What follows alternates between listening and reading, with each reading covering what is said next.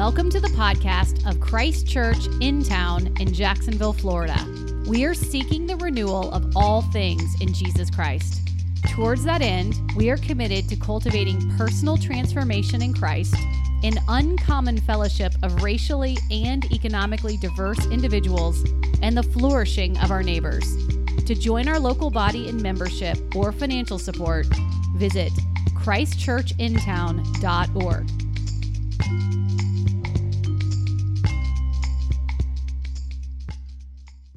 This morning, we are finishing a sermon series in the book of Nehemiah. Um, we'll be starting next week a, uh, a series on the Psalms, uh, that set of Psalms in the, in the Old Testament that are particularly referencing Jesus and that are quoted in the New Testament, often called the Messianic Psalms. We're going to be looking at those over the summer. Uh, but today we look at the end of the book of Nehemiah. We've seen Nehemiah uh, and his friend and partner Ezra uh, as God used them to rebuild the city of Jerusalem and the people of Israel in their time. They led them out uh, a group of them out of exile in Babylon, then Assyria. They've rebuilt the temple, they've rebuilt the walls around the city, and then in recent chapters, we saw them uh, renewing, the people renewing their worship and commitment to God. Unfortunately, Nehemiah uh, ends on a bit of a down note. Uh, is indeed every, every book of the Old Testament, every book of the Bible uh, is written not just to tell its own story, but to point us ahead and beyond itself to point us to Jesus right? To show us that no matter how great Moses was, he wasn't Jesus. No matter how great Ezra was, he wasn't Jesus. No matter how great Nehemiah was, that he could not ultimately be the one uh, to heal the problem at the heart of the human situation. And so, uh, Nehemiah chapter 13 is where we will be this morning, starting in verse 4. And so, if you're willing and able, would you please stand as we read God's word? Our reading today is Nehemiah 13. Now, before this, Eliashib the priest, who was appointed over the chambers of the house of our God, and who was related to Tobiah, prepared for Tobiah a large chamber where they had previously put the grain offering, the frankincense, the vessels, and the tithes of grain, wine, and oil, which were given by commandment to the Levites, singers, and gatekeepers, and the contributions for the priests. While this was taking place, I was not in Jerusalem, for in the thirty second year of Artaxerxes, king of Babylon, I went to the king, and after some time I asked leave of the king and came to Jerusalem. And I then discovered the evil that Eliashib had done for Tobiah, preparing for him a chamber in the courts of the house of God. And I was very angry, and I threw all the household furniture of Tobiah out of the chamber. Then I gave orders, and they cleansed the chambers, and I brought back there the vessels of the house of God, with the grain offering and the frankincense. I also found out that the portions of the Levites had not been given to them, so that the Levites and the singers who did the work had fled each to his field. So I confronted the officials and said, Why is the house of God forsaken? And I gathered them together and set them in their stations.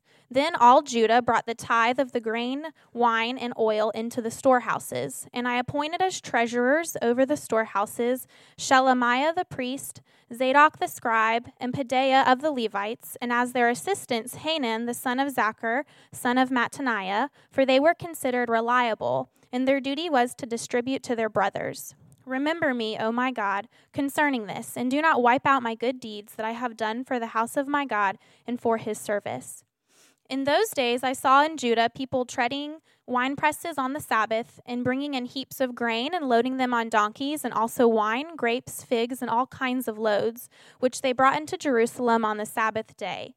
And I warned them on the day when they sold food. Tyrians also, who lived in the city, brought in fish and all kinds of goods and sold them on the Sabbath to the people of Judah in Jerusalem itself. Then I confronted the nobles of Judah and said to them, What is this evil thing that you are doing, profaning the Sabbath day? Did not your fathers act in this way? And did not our God bring all this disaster on us and on this city? Now you are bringing more wrath on Israel by profaning the Sabbath. As soon as it began to grow dark at the gates of Jerusalem before the Sabbath, I commanded that the doors should be shut, and gave orders that they should not be opened until after the Sabbath. And I stationed some of my servants at the gates, that no load might be brought in on the Sabbath day. Then the merchants and sellers of all kinds of wares lodged outside Jerusalem once or twice. But I warned them and said to them, Why do you lodge outside the wall? If you do so again, I will lay hands on you. From that time on, they did not come to the Sabbath. Then I commanded the Levites that they should purify themselves and come and guard the gates, to keep the Sabbath day holy. Remember this also in my favor, O my God, and spare me according to the greatness of your steadfast love. This is the word of the Lord. It is absolutely true, and it is given to us in love. Emily, thank you so much. There's something really funny about hearing your sweet voice say, I will lay hands on you. Uh, uh, there is uh, there's a, a, tragic scene in the Gospels uh, right near the arrest of Jesus. When Jesus takes his disciples after they've celebrated uh, his Last Supper with them, and he takes um, Peter, James, and John into the Garden of Gethsemane. And he says to them, Wait here Watch and pray while I go off to pray. And he comes back and he finds the three of them uh, asleep. While he has been agonizing with God in prayer, while he's been focused on what's ahead of him at the cross, they started to pray and then forgot or got tired and fell asleep. This is really a similar scene that we come to here. Nehemiah uh, has given over a decade of his life to these people in Jerusalem, to rebuilding the city, to rebuilding the people, to rebuilding the walls, and then he goes away for a little while. He goes away, goes back to Babylon, resumes his spot there as cupbearer to the king, and he comes back to visit and finds uh, an absolute wreck.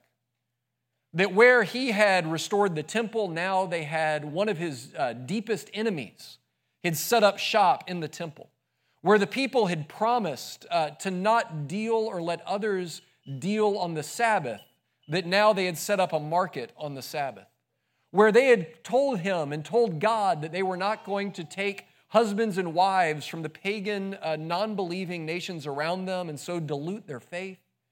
Here they were uh, disregarding that entirely. It's like if I uh, were to go away on vacation and come back two weeks later and find, uh, hey, no, we stopped worshiping on Sundays. I know we said we were going to, but we stopped doing that.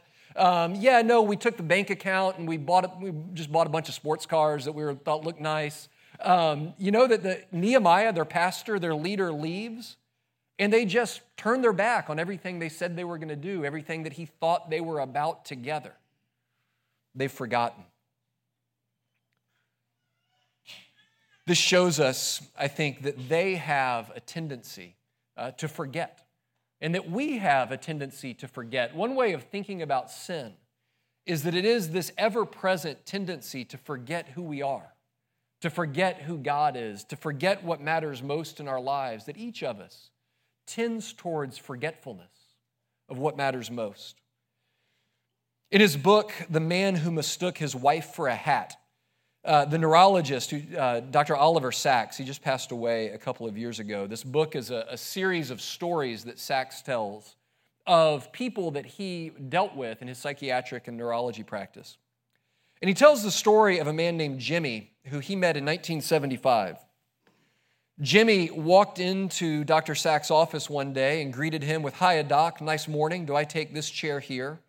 And sat down. Sacks says that Jimmy was cooperative and answered all of the questions that he asked about his memory. He remembered his childhood home, his friends, his school, his time in the Navy that he had joined in 1943. He was stationed on a submarine, and he could even remember the Morse code that was used uh, in his role there. But Jimmy uh, had a, disease, a rare, rare disease known as Korsakoff's disorder, that enabled him to have a very good memory up to a certain point of his life and then to go completely blank. So he remembered uh, nothing after 1945. So in his mind, he was still a 19 year old uh, in the Navy, whereas in reality, when he met Dr. Sacks, he was 49 years old. Dr. Sacks showed him a mirror, and Jimmy looked at it, and he describes it as he suddenly turned, uh, turned ashen and gripped the sides of his chair. What's going on? What's happened to me? Is this a nightmare? Am I crazy? He still believed that the president was Harry Truman and that no one had been to the moon. As he stared at this mirror and believing himself to be 19, looked at a picture of a 49 year old aging man looking back to him, he began to panic. And so Sacks took him and set him in a window where he looked out at a, at a baseball game down below and left him there for a few minutes. And as he watched the game of baseball, he started to come back to himself a bit. Dr. Sacks came back to him and he turns back to him and says, Oh, hey, Doc, I'm Jimmy. Do I take this chair over here? He said, Have we met? I don't think so. Over the next uh, seven or eight years, he tended to Jimmy as a patient. He lived in the home uh, that Dr. Sacks worked in. He walked around the halls but never really learned his way. He'd play rapid games like checkers and tic tac toe and do well, but he'd get lost at games like chess because the moves went too slowly. Sacks wrote this of him. He says, I have never encountered or even imagined such a power of amnesia the possibility of a pit into which everything, every experience, every event would fathomless, fathomlessly drop. The staff at the home began to speak of Jimmy as a lost soul. When we lose our memory, uh, when we lose our memory of who we are, of who God is, of what matters most, of our story with Him, we do become like lost souls. Without anything to hang our experience on, without any way to, to chart the way in our lives. We become like lost souls. The people of Nehemiah's day became lost in their forgetfulness. And so, our story uh, today from Nehemiah 13 really is one of memory and loss, memory and forgetfulness. The people's sin, their forgetfulness, our forgetfulness in God's memory. First, let's look at sin, this tendency to forget uh, that we have.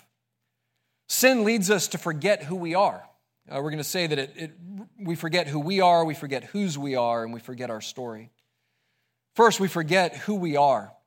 In verse 15, we learn that the people had stopped observing the Sabbath. Right, he, he begins, In those days I saw in Judah people treading winepress on the Sabbath and bringing in heaps of grain and loading them on donkeys. Right, the Sabbath for Israel was an identity marker. Right, in the Ten Commandments, they're told to remember. Remember the Sabbath and keep it holy. We're actually given two different reasons why the people were to keep the Sabbath, and both have to do with their identity. The first is in their created identity. They're told because God created the earth in six days and then he rested. And because you belong to God, you too should work for six days and then rest. So it's part of who you are as a created being that you're given this gift of six days of work and then a day of rest. The other one struck even closer to home. It was that you were slaves in Israel, uh, you were slaves in Egypt. You used to work without a day off. You were driven by your slave masters. And yet now, under a new master, under the master that is God who set you free, he gives you the gift of rest. So you remember that God made you, you remember that God redeemed you and set you free. And therefore, while all of your neighbors, while everyone else that you know, work seven days a week without ceasing. You work six days and then you rest. You take this countercultural pose of rest on the seventh day, saying that we are not what we do, we are not what we produce, we are not how hard we work, and so you rest. And yet they had begun to lose this identity marker of taking rest. We learn as the story goes on in verses 23 and 24 uh, verses just beyond what we read. Nehemiah says, In those days I also saw the Jews who had married women of Ashdod, Ammon, and Moab. And half of their children spoke the language of Ashdod and could not speak the language of Judah, but only the language of each people. Right? They had also stopped maintaining their, their religious and cultural boundaries. Whole swaths of them had forgotten uh, the Hebrew language. They had lost what made them distinctively an Israelite people and begun just to blend in with the people around them, adopting not only their language, but were to also understand their religious practices, their views of the world, their ways of being. And so, what we start to see happening here is a group of people forgetting their identity, forgetting who they are, who God's called them to be and made them to be. Sin always attacks us at this level. Sin always tempts us at the level of our identity. Think about it, even Jesus in the wilderness, when, when Satan led Jesus in the wilderness for his temptation, how does he begin each and every one of his temptations to Jesus? If you really are the Son of God. Right? God had, had sealed him at his baptism. He'd heard the voice of the Father This is my Son in whom I am well pleased. He had seen the Spirit descend on him like a dove. And yet, when Satan goes to tempt him, he says, If you really are the Son of God, right? If God really is your Father, can you really trust that you are who he says you are? And temptation always comes at us at this level of identity. Before we're tempted to do things that we ought not do, before we're tempted to cross lines we told ourselves we wouldn't cross, we're first tempted to believe that we are not who God says we are. That He does not love us in the way that He says He loves us, that we aren't really His sons and His daughters, that we aren't really His beloved. And friends, we live in a world uh, where our identity is constantly uh, made to feel like it's up for grabs. Right? There was a time uh, where identity for people was more stable than it is today. Right? There was a time where you knew who your identity was because of where you lived, of where you were born, of who your people and your family were. That most people were rooted to a particular place, a particular people. Uh, many of them were, were rooted in a particular way of belief and practice for their entire lives. In, in our late modern world, much of that is up for grabs, right? We're told that it's up to us to produce our identity on an almost weekly or daily basis, right? We're viewed as that you primarily are. The, we define ourselves by the most superficial things about ourselves, right? That you are how you look, how you present yourself, how you appear, the pictures that you put up of yourself into a social media world, right? That you are how you appear, or that you are what you do right? You're, you're defined by your career, by your production, by, by what you put out into the world. We're constantly told that your identity is what you make of it, that your identity is what you choose, that your identity is the path that you chart. And we have this pressure on ourselves, and we're constantly pressured to, to wonder Am I really who the world says that I am? Is, am I really the image that I put out in the world? Or is there a me that's deeper than that? Is there an identity that's grounded, that's deeper than just how I appear to others or their judgments of me, of whether they think a lot of me or think a little of me, whether I appear successful in the world's eyes or appear unsuccessful in the world's eyes? Is there something steady and reliable that can be counted on to know who I am and whose I am? Because the next thing that we're tempted to forget not only is who we are, but also whose we are if you look, the, the story begins uh, where we read it in verse 4. Now, before this, Eliashib, the high priest, so this is the leader of the temple, the leader of Israel's religious life, who was appointed over the chambers of the house of our God, and who was related to Tobiah, prepared for Tobiah a large chamber where they had previously put the grain offering, the frankincense, the vessels. And he goes on about the offerings. The temple was the most significant part of Israel. And for Israel, they believed the temple was actually the most significant part of the world. Because the temple symbolized something that they believed was most true about the world, which is that God made us in order to live with us. Right? When God made Adam and Eve, our first parents in the garden, He placed them in a home where He meant to live with them. Right? We're told that He walked with them face to face in the cool of the day, that He lived life face to face with them in the garden. And then after the fall, after sin enters the picture, that he gathered a people back to himself and he committed again to live with them, first in the tabernacle and then in the temple. That it was this place that God called his house, where he would live with his people by grace, where he would commune with them, where they would know him and live with him. And it was a symbol that one day he would live in the whole world that way. That one day every man, woman, and child in the world would know what it was like to live in the presence of God, to know real communion with him. And so the temple was the, the most sacred place in Israel's life. Again, in this passage, it calls it God's house. Right? God lives everywhere, the whole world is His, but in this place in particular, it's His house. And what happens in this story in His house is almost uh, too tragic to believe. Because in this most sacred place, Nehemiah's enemy, Tobiah, if you remember from the early chapters of this book, there were two main people, two main foreign rulers who set out to attack Nehemiah. They, were, they had great names Tobiah and Sanballat. They were uh, members of neighboring nations who conspired together against the rebuilding of the temple and the rebuilding of the city. They spread bad reports about Nehemiah and Ezra. They threatened warfare. They threatened invasion. And Nehemiah leaves and he comes back and he finds that Tobiah, one of these foreign rulers, who had happened to have married into the high priest's family, was given the, a big chunk of the temple basically to live in, to put his furniture in, to hold his stuff. He had rooms that he would store his things, and he had rooms that he would live in. This is an absolute betrayal of God's temple. It's them saying the most sacred place in our life we've given to one of your enemies. The place that's most particularly yours, we've given to someone who's against you. And so Nehemiah comes in and understandably is deeply upset by this because he understands that it shows that they have forgotten. They have forgotten God. They've forgotten who they belong to. They've forgotten who redeemed them and put them here. Further, we see in verse 10 uh, that they've stopped giving their tithes and offerings. So they were told, we actually saw them promise at the end of chapter uh, 12 that they were going to give their offerings so the priests and the Levites could keep the temple services going. And by the time Nehemiah comes back, we're told the priests had to go back to their fields. Right? They could, no, they could no longer afford to live and keep the temple going, so they had to go back to their old work. They had to go back to being farmers. The people of Israel had come to believe uh, in the midst of this, they had a difficult life. Coming back from exile, rebuilding a city, starting back their national life.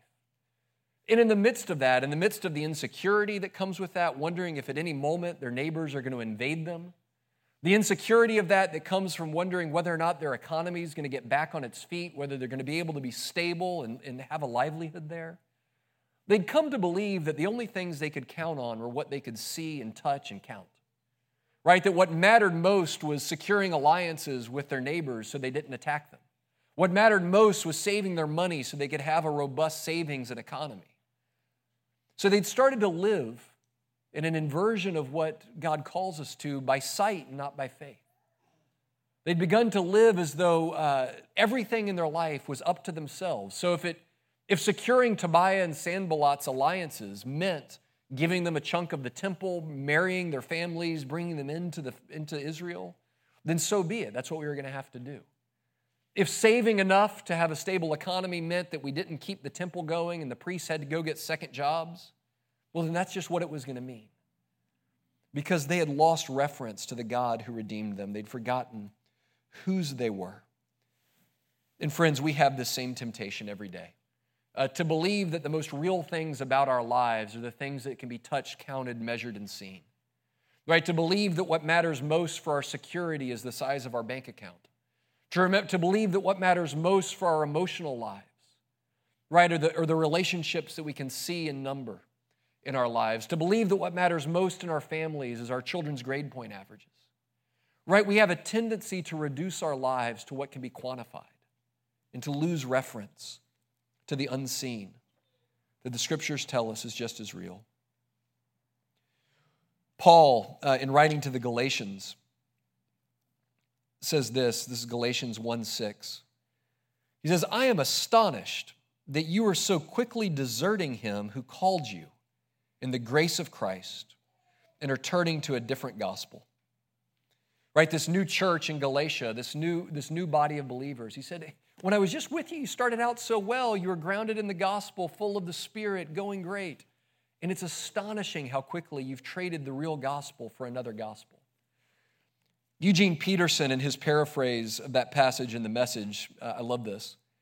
He says, I can't believe your fickleness, how easily you have turned traitor to him who called you by the grace of Christ by embracing a variant message.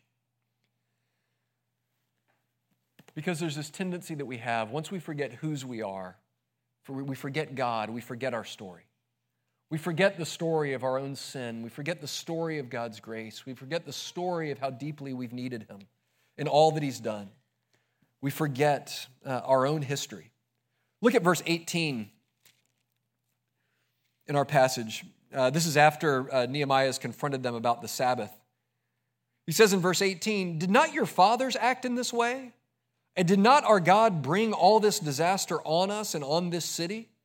And now you are bringing more wrath on Israel by profaning the Sabbath. Nehemiah says, Look, don't you remember that the reason we were carried into exile at the beginning of all this was because your forefathers stopped keeping the Sabbath and stopped keeping God's worship? And now you're doing the same thing your fathers did. A little later in verse 26, when dealing with the issue of, of marrying people who didn't share their gods, verse 26 Did not Solomon, the king of Israel, sin on account of such women? Among the many nations, there was no king like him, and he was beloved by his God, and God made him king over all of Israel. Nevertheless, foreign women made even him to sin. Right? He says, You've forgotten Solomon, the most wise man, the most wise king you were ever given, who, who in taking up a harem of foreign wives was led astray from God. He's reminding them of their story, reminding them of their history, reminding them of the fact that they're thinking that they are so different than their fathers, thinking they're so different than Solomon, that they could do the same things and yet get something different in return we have this incredible tendency to forget our own stories, to forget our own sin, to forget the waywardness and frailty of our own hearts. Right? Some of you know what it's like uh, to be, to know yourself to be in the bondage of an addiction. Right? To have something in your life uh, that you are not powerful enough to get over on. Right? That you feel powerless against. And you know the, the way that you've spun your wheels, saying, you know what, this time it's going to be different. This time I can do some of the same things that I've always done, but this time I'm going to be stronger than I was back then. Right? I can put myself in the same places. I can, you know what? I can have I can use a little bit of the same substances and it's going to be different this time. You go, well, why is it going to be different this time? Yeah, well, because I'm stronger now. You go, no. No, you are just as frail, just as sinful, just as weak as you have ever been. And this goes whether your addiction is to a substance, whether your addiction is to your money, whether your addiction is to pornography, whether your addiction uh, is to your own, uh, your own ego and reputation, that all of our addictions make idiots of us, right? They make fools of us. That we start to believe, we forget our story, we forget our history, and we start to get full of ourselves again, even though we have a lifetime of evidence that we are weak and frail and in need of God's grace. We have every reason to be skeptical of our own hearts, right? To not give ourselves the benefit of the doubt that this time I'm going to be wise enough and strong enough and good enough. And so, like Israel, we forget our story. Nehemiah had done so much, he'd built so much, and yet in a few months away, it all falls back into disrepair. I think this is just such a sad but fitting picture of our life right? The Christian life feels this way to us, doesn't it? We build something up over here, and then we go over here, and this, this falls down. We gain a little bit of progress in, the, in one area of our lives, and then another area of our lives starts to leak. Right? The Christian life feels like one step forward, two steps back, three steps forward, four steps back. Go forward, fall down, get up, fall down, stay down for a while, get up again. Right? I, I, I think all of us believed that it was going to be easier than this uh, when we first started following Jesus. Right? The reality is, friends, that it's hard and that sin remains present in our lives. That tendency to forget is always just hanging out uh, around our hearts, tempting us back towards forgetting ourselves, forgetting our God. And so, what's needed uh, is memory right? If our problem is forgetfulness, what's needed is the ability to remember. The ability to remember who we are and what's, true, what's true and what's real, even in the midst of our stumbling and our falling and our faithlessness. Five times in these verses, Nehemiah makes one prayer God, remember. God, remember. C.S. Lewis, uh, in his book, uh, Mere Christianity, wrote this he says, one must train the habit of faith by making sure that some of its main doctrines shall be deliberately held before your mind for some time every day. That is why daily prayers and religious reading and church going are necessary parts of the Christian life. We have to be continually reminded of what we believe. Neither this belief nor any other will automatically remain alive in the mind. It must be fed. This is the practice that Martin Luther referred to as preaching the gospel to ourselves every day, right? That it's not enough uh, just to show up for church uh, once a week, once a month, however often it may be, and get reminded of the gospel because we forget it at, at a much quicker rate than that. We forget who we are, we forget Jesus' love, we forget what's true daily. And so we need to be reminded of it every day. You know, I have this bad habit. My alarm uh, to wake up in the morning is set on my phone. And so the first thing that I do every morning when I wake up uh, is reflexively reach over and grab my phone. And I pick it up to turn off the alarm. And then I check the news. Then I get on Facebook. Then I get on Twitter. Then I get on ESPN.com. Before I know it, all of these messages have already flooded into my heart about who I am, about what's most important about my day, about what matters most, about my identity. Right? All of these things come up. I wonder what kind of difference would, it would make in my life if the first thing I grabbed wasn't my phone, but was my Bible. Right? If the first thing that I spent time in wasn't, wasn't the noise uh, that comes flooding into my, my handheld device, but the silence of a morning spent with God. Now, I do typically eventually put the phone down, um, but those habits make us, those habits shape us. Those habits uh, have a tendency to make us remember certain things and forget certain things. And Jesus calls us uh, to remember. But I love the fact that what Nehemiah prays over and over, what he goes to isn't, God, help me remember, right? It's not, God, remind me to not get forgetful. God, remind me. It's not that. What does he say? He says, God, remember me. Right? When I'm forgetful, you remember me. F- remember me, God. He ends uh, the last verse we read, verse 22 Remember this also in my favor, O my God, and spare me according to the greatness of your steadfast love. This is a theme that comes up over and over in the scriptures that our hope before God has to do not with our remembering of Him, but His remembering of us and that we are never outside of his heart or his mind or his knowledge. Genesis 8:1 tells us that God remembered Noah. In the midst of a world gone mad with wickedness and sin, God remembered Noah and his family. Habakkuk chapter 3, Habakkuk prays to God, God, in your wrath, remember mercy. Genesis chapter 40, Joseph uh, while he's languishing uh, in, in an Egyptian prison. We're told that God remembers him there in the prison. Luke 23 42, maybe the most beautiful of all of them. The thief on the cross, Jesus, remember me when you come into your kingdom. Right? The hope of the gospel uh, isn't that we will finally get over our forgetfulness and remember God perfectly, but it's that God always, always, always remembers us. That when you feel forgotten, when you feel alone, when you feel like God doesn't see you or know you, that God always and everywhere remembers you and He knows you and you're not lost to Him. Now, this throws, throws us into the midst of a problem, uh, which I'll call the problem of God's memory, uh, which is the problem of God's memory is this. Um, if God doesn't remember me, I'm lost. Right? If God doesn't for, remember me, I am without hope. And yet there's parts of my life that I just assume God forget. Right? If, if God forgets me, I'm without hope. But if God remembers some of my life, I'm also without hope. Right? If God remembers some of my words, if God remembers some of my actions, if God remembers some of the places I've gone and the things that I've done, then I am lost. So, how does God resolve the problem of his own memory? How can he remember us and yet not immediately go into his own memory of our sin, which demands his judgment? And the answer, friends, is, is of course the cross of Jesus. Right? That the cross is the way that God's problem of memory is resolved. What does Nehemiah say? Remember me in your steadfast love, your faithful, gracious, merciful, committed love.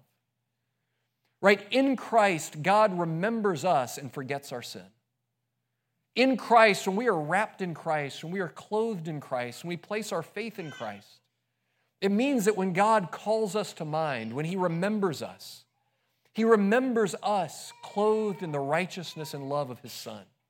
He remembers us with all of the affection and love that He views His own Son. And when He looks at our sin, what does the psalmist tell us? That He removes our sin as far as the east is from the west, as though it were cast into the depths of the ocean.